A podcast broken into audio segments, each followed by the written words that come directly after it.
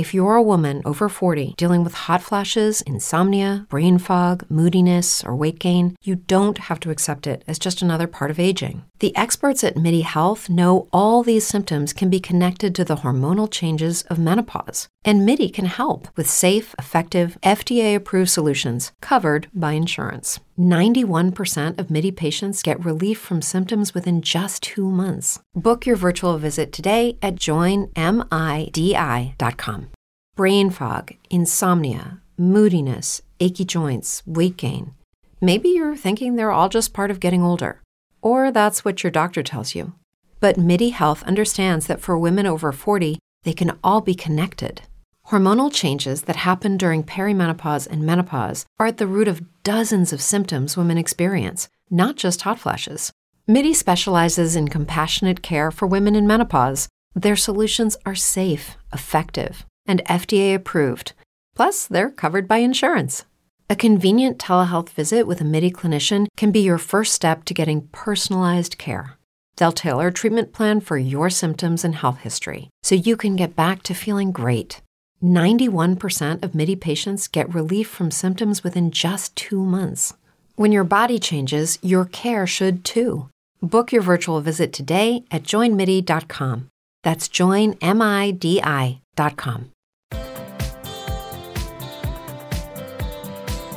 Hello, and welcome to Back in Control Radio with Dr. David Hanscom.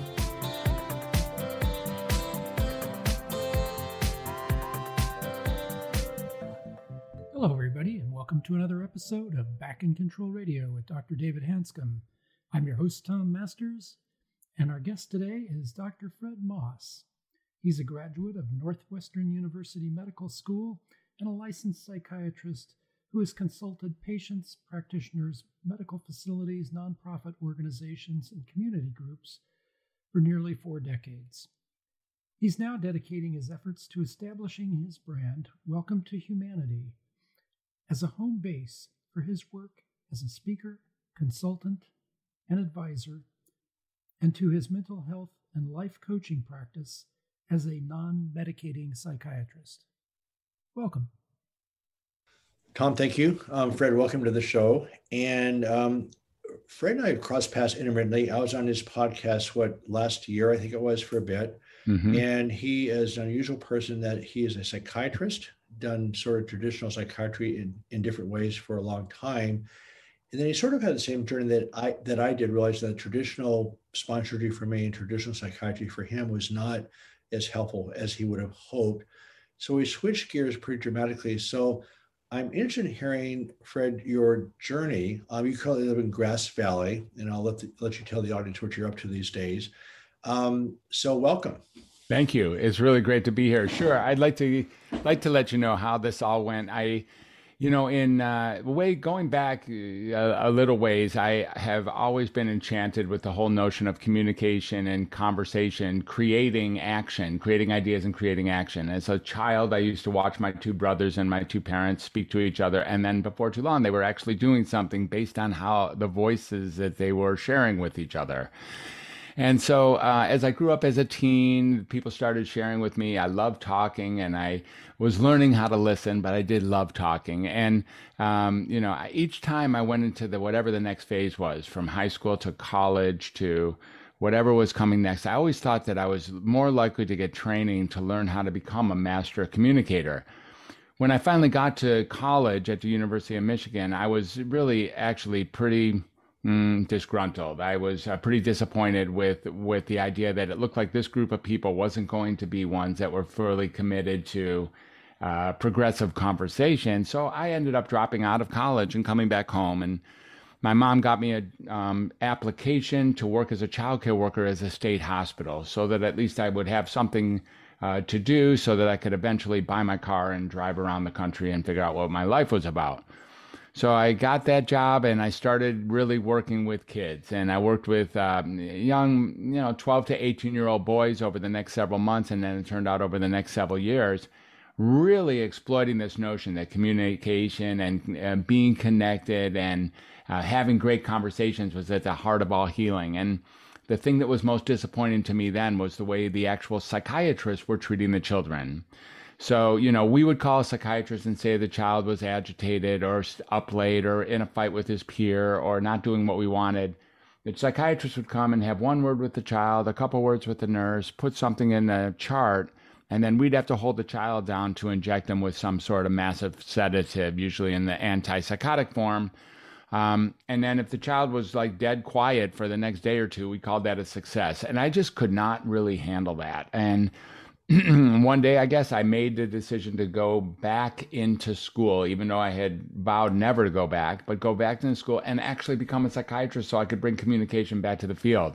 Wow, that's, that's, a that's a big jump. So, where, what institution were you at when that was? That was in on? Michigan. That was at uh, Fair Lawn Center in Pontiac, Michigan. I have a okay. very warm space for that institution for sure. I spent the next four or five years there um, and applied to medical school, and then in Chicago, I did similar stuff. So um, my moonlighting in Chicago was also with child and adolescent, uh, working in the state in the local um, psychiatric hospitals.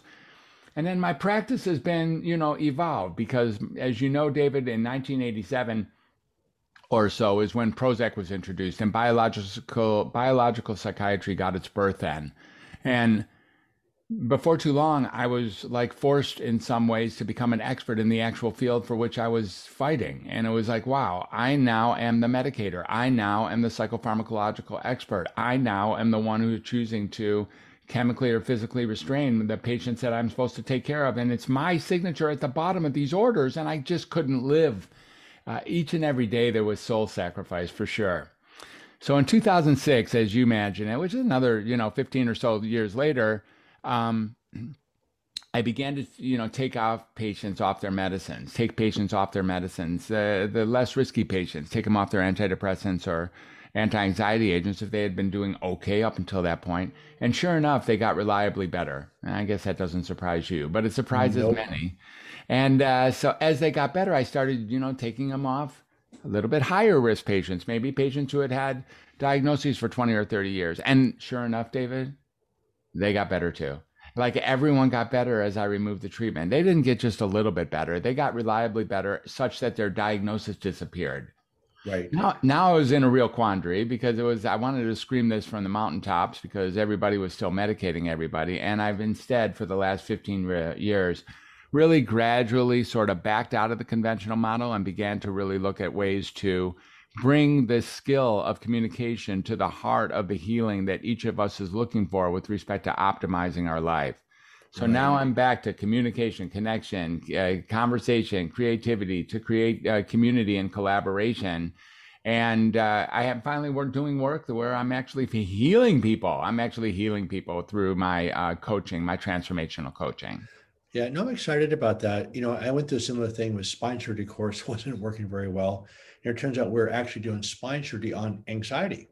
Exactly. And that really doesn't wow. work well. And of course, you have this now you have the stress of surgery, you have the stress of a failed surgery. In addition, patients patients are now angry that they went through the surgery. They're angry at the surgeon. So you, you have no, another whole level of or layer of angst around having spine surgery that didn't work. Right. And so, of course, you're in psychiatry, it's the same thing. And so, I want to go back to the conversation a bit because I know you weren't taking people off medications because I'm strongly guessing that you were talking to people. Mm-hmm. So, um, so my question is, so I've thought for a long time, you know, I have my thing called the doc journey, and we have different things that we do, which is a structure. But I felt for a very, very long time that the number one factor that helps people heal is a relationship with their doctor. For sure. By far. And so we talk about this a little bit later, but that's been taken away from us by the business of medicine. Mm-hmm. And so people don't feel safe and we don't take time with the doctors, et cetera. I mean, doctors don't have, we're not given the time to talk to our patients anymore. Hmm. And so if you can't feel safe with your doctor, who are you going to feel safe with? Mm-hmm. So, so going back to the conversation, so something changed. In other words, you took people off medications, but you're also having some conversations that were that were probably making a huge difference. I'm curious mm-hmm. what those conversations looked like. Yes. So really, you know, what people want more any, than anything in this world, and I think we're talking close to universal 7.8 billion people, whatever is walking the face of the earth, is to be heard for what their voice is, is to be heard for their authentic message. And it takes something, whether you're a doctor, a friend, a family member, a colleague, a neighbor, a teacher, whoever you are, it takes something to actually get yourself out of the way long enough to listen to where these people are coming from. And not just patients, really, it's all of us. We're all curious. We're all deeply interested in having what, in being gotten and having what we have to say heard by another. So I think the refinement over the last 15 years has really been to be curious and to be radically listening to what's out there when people are speaking.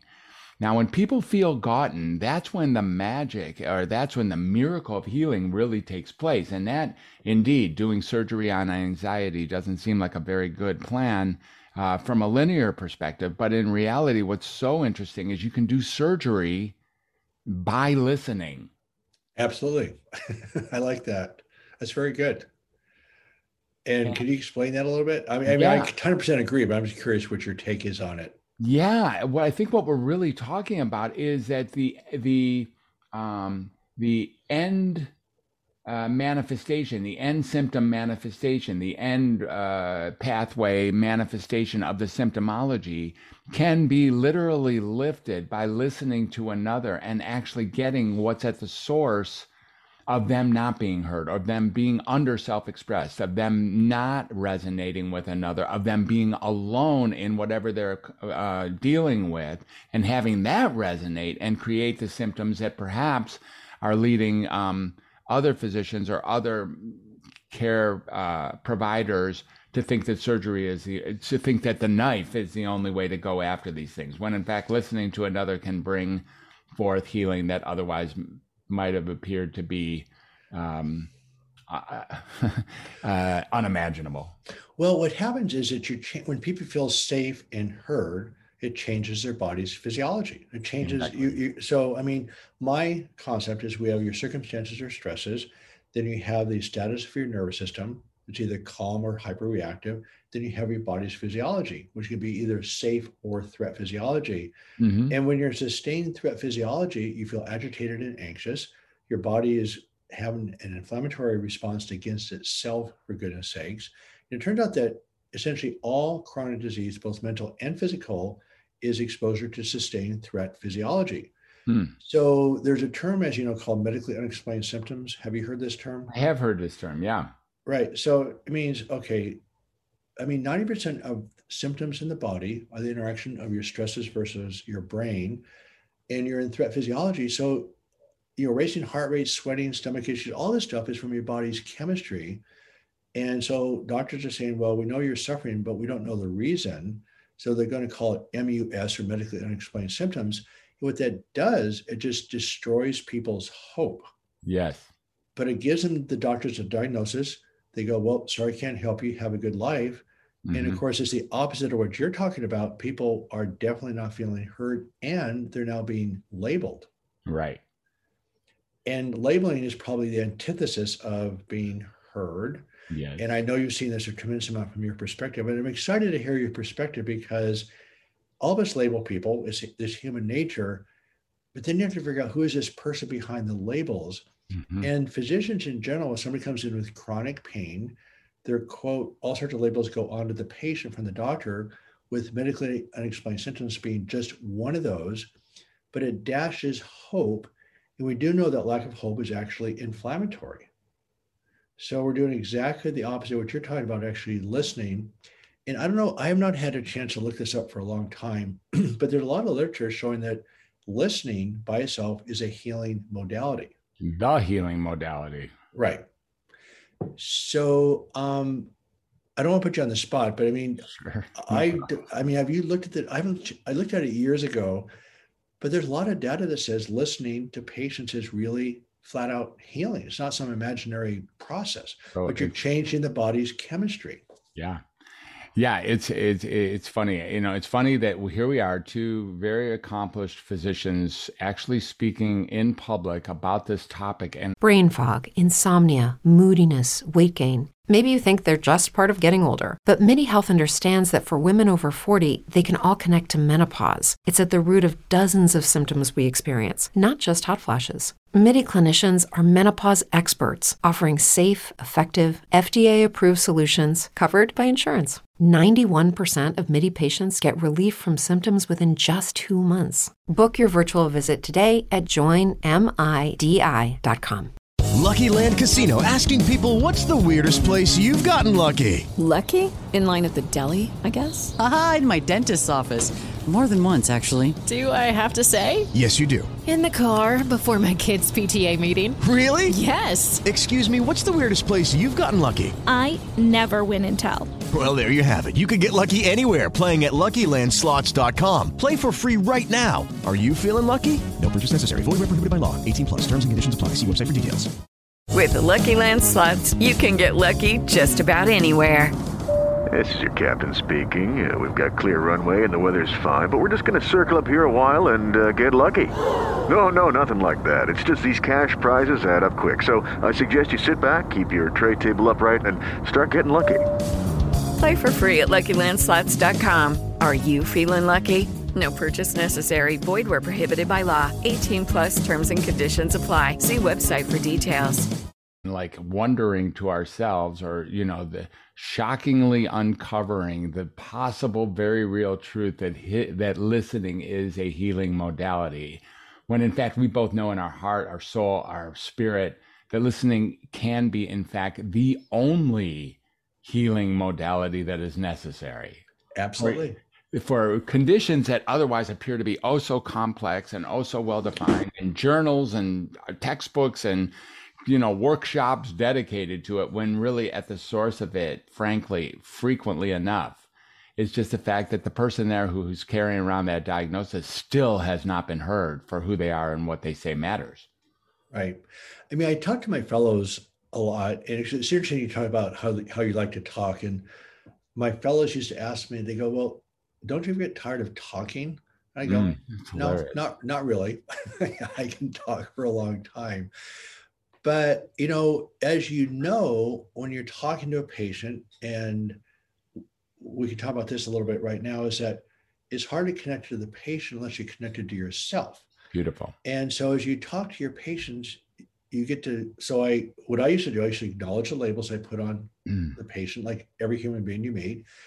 Then I go, can I have this label? And I would name the label then I would try to find out who is this human be- being behind the label. Mm-hmm. And it doesn't take much time really. And I would ask a simple question. You know, sometimes stress can change your body's chemistry and you can develop symptoms based on stress. I would simply ask them, what's going on? Mm-hmm. And I'm not a counselor, I'm not a psychiatrist, but as you know, people suffer a lot. A lot. A lot of suffering out there. And so if we don't look at that dynamic interaction between the stresses in your nervous system we're treating only the symptoms. We're not looking at that root cause of people's lives. Right. And somehow we put people's lives on the back burner that this is not that big a deal, but that's what causes physiological changes that causes mental and physical symptoms. Right. And so I'm fascinated that we talk about listening being the only solution because I would agree. It sounds a little off base, but I guess say one more thing here because I know this is your show. I don't want to That's take fine. the show here. You're doing great. But but I mean the surgeons, the data out of Baltimore show, shows that the surgeons are only acknowledging the risk factors for poor surgical outcomes 10% of the time. Mm. And we know that the risk factors are anxiety, depression, not sleeping, catastrophizing, you know, injury, conviction, et cetera. Those are documented poor risk factors for a poor surgical outcome. But yet only 10% of surgeons are actually talking to the patients enough to acknowledge those risk factors. Mm. So we're doing 10 to 12 hours of spine surgery instead of actually listening. Mm. Mm. And you're, and then uh, what happened to me at the end of my career is I became better at listening. My surgical patients took themselves off the schedule. These were with severe spondylosis, exactly. leg pain, great surgical patients. So at the end of my practice, I was operating only on less than 5% of my patients. Mm-hmm. So yeah. when you talk about listening being the only modality, I, I find that pretty fascinating. Yes, it's really true, and you know, thank you for being the physician that you are, and for walking that path honestly with your with your you know, with your soul, because really, it you know, the empirical evidence supports listening as not only a healing modality, but perhaps and likely, and in my world, I would say. Uh, confirmed as the primary or often the only healing modality necessary to bring someone back to homeostasis, to bring someone back to center, to bring someone back to uh, being um, whole and complete. Right. And you know the thing about listening is is often in, it's often interchanged with this idea of talking to somebody, but actually talking to somebody and listening are two different things completely. Absolutely. And our physician friends, and me too, I'm certainly guilty of this, are capable enough, oratorians, so that we think that when we're having a conversation and we're sharing mm, 80% of our words are filling the airspace, and then we call that we talked to the patient.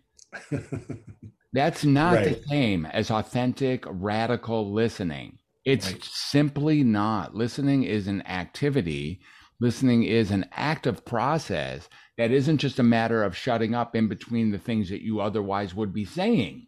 Right. Right. It's really an art form. It's really a feedback loop. It's really hearing not only what's here in the vocal spoken word, but what's underneath. What's what's really being called for? Where is that pain and misery? Where are those real wounds that are here from either the past or are being, um, you know, mis misaligned with how one's life is going. That has perhaps, you know, almost like mental radiculopathy that then gets created. Right. No, absolutely. So there's a lot of layers to this. So what I want to do in the next podcast with you is, you know, really put out there what your approach is, what message you would like to get out to the world, how can we sort of change the medical profession a bit to actually reflect more of these concepts that are here? So, I mean, I'm excited. I didn't talk to you about this particular topic earlier so much about the listening thing, but I've felt this for years. I, I mm-hmm. haven't really talked to anybody that's been so clear as far as the effect of listening. And I'm going to say something that may not quite resonate with you as a psychiatrist, but I'm going to say it anyway. is that you know we put all this up in quote a psychological process, and it's a whole body response. Mm-hmm. I mean, your body responds to threat in a way where it's your it's your nervous system, it's your anxiety, it's your bodily responses, irritable bowel, spastic bladder. It's your body response to stress as a unit. So that's what happens in medicine. And I don't know how to. I guess I'm going to ask you to try to say this the best way you can. But sure. when patients say, "Look, okay, I feel listened to, I feel safe, I feel comfortable," symptoms actually disappear. They do. And, and so they're saying, so what the doctors do, as you well know, they start to say, well, it was psychological. Right. Like it wasn't real. Wasn't real. And it could not be more real. And again, 90% of all symptoms, mental and physical, are created by sustained exposure to stress chemicals. And we know that stress kills people. Mortality rates higher, suicide, depression, hypertension, anxiety, all these things are higher with chronic stress. So dying isn't psychological. No. no. So I'm just curious how, when you explain to me, I see exactly what you're saying, but when you talk to other professionals, health professionals, and you talk about how listening is the only modality, I, I mean, don't you agree they immediately go to saying, well, this isn't really real? Is that a fair, you know what I mean? Sure. So the you know the the vocabulary that we were taught during those four years and uh, includes the um, you know includes sort of de- de- detracting and distracting from parts of the grand scheme of what it means to be alive. In other words, you know, if people come into the emergency room and say that they just had a conversation with God or something, that is a ticket for me to actually uh, put them into an involuntary hospitalization as if that's a psychiatric um, uh, acute event, uh, perhaps a schizophrenic psychotic break. But you and I and everyone else knows that, you know, most of America and certainly most of the world at times, you know, spends a lot of time searching for God. And some people actually find it. And, you know, when that happens, it actually changes your whole world and gives you a steadiness and a groundedness that otherwise can't even be achieved. The, the the notion of a God fearing person is one who typically we are admiring of. You know that we we really except when they come into the emergency room disheveled and say that they just talked to God, in which case we hospitalize them for being hyper religious. Right.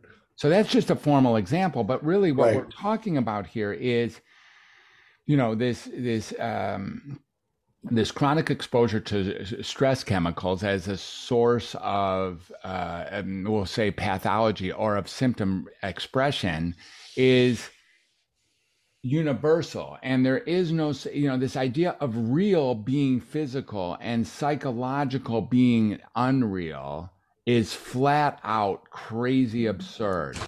It's insane. I agree. It's just the essence of insanity. And then to leave that group who thinks that as a definer of what insanity is, is also weird because you now leave it to my field, the one who you've already said everything we have. You know, we already sort of agree that if it's psychological, it's sort of made up, it's in your head, it's less valid, um, it's not real. And then we are the we the subspecialty known as psychiatry are the ones then held responsible for creating a definition of what's sane and what's insane what's normal and what's crazy. And it can't be done from that space space at all. It can't reliably be done because we're already one tick off of no off of acceptable place to stand from. Right. So it's a matter of literally transforming the narrative from the ground up, foundationally, fundamentally looking at a wider definition of what real is, a greater definition of what normal is that might include all 7.8 billion of us actually starting from the steady ground that we're all normal to begin with. And this is abnormal, an, an insane it's an insane opportunity to try to walk through this life one step at a time, after all. Absolutely.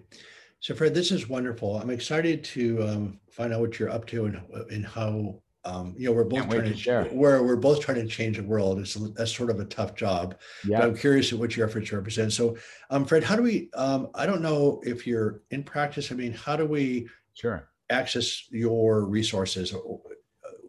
Right. I have um I have a website which is Dr. Fred at welcome to humanity.net. And then I have my own. I, am sorry. What, what did, welcome to, welcome yeah. to human, welcome to humanity. Dot net. Right. So it's Dr. Fred, Dr. Fred at welcome to humanity.net. Okay.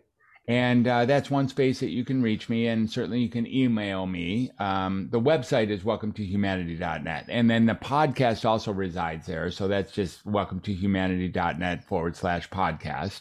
Okay. Um, I have a couple podcasts that I'm running. I'm running another one called In Sanity, which I uh, co-host with a good friend of mine. That's two words, In Sanity.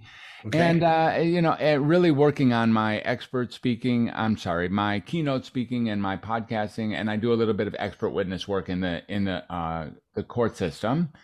Um, I think if you're really really looking at the transforming of the narrative that's where personal coaching and group coaching comes in mm-hmm. so i'm a restorative transformational coach okay. and uh, i'm open for you know really looking at people who are either tired of the system not working for them or maybe not interested in going into the system for the first place and looking for other alternatives to handle a life that is uncomfortable so are you coaching clients or professionals or both? I mean, in other words, say I wanted to be coached by you.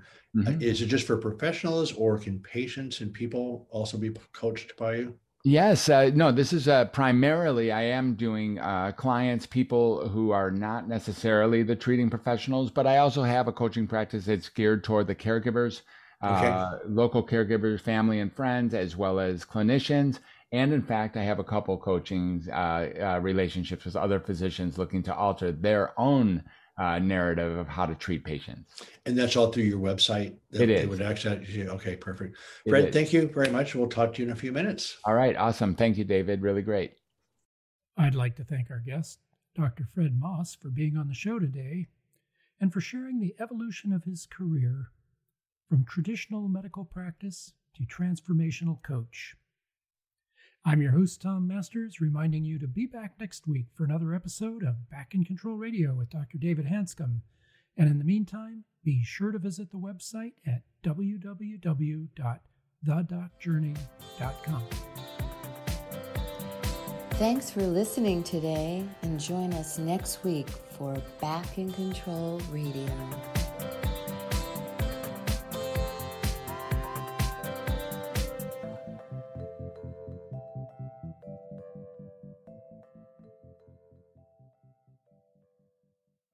Is Ryan here, and I have a question for you. What do you do when you win? Like, are you a fist pumper? A woohooer, a hand clapper, a high fiver. I kind of like the high five, but if you want to hone in on those winning moves, check out Chumba Casino. At ChumbaCasino.com, choose from hundreds of social casino style games for your chance to redeem serious cash prizes. There are new game releases weekly, plus free daily bonuses. So don't wait. Start having the most fun ever at ChumbaCasino.com. No purchase necessary. VGW. Void were prohibited by law. See terms and conditions. 18 plus.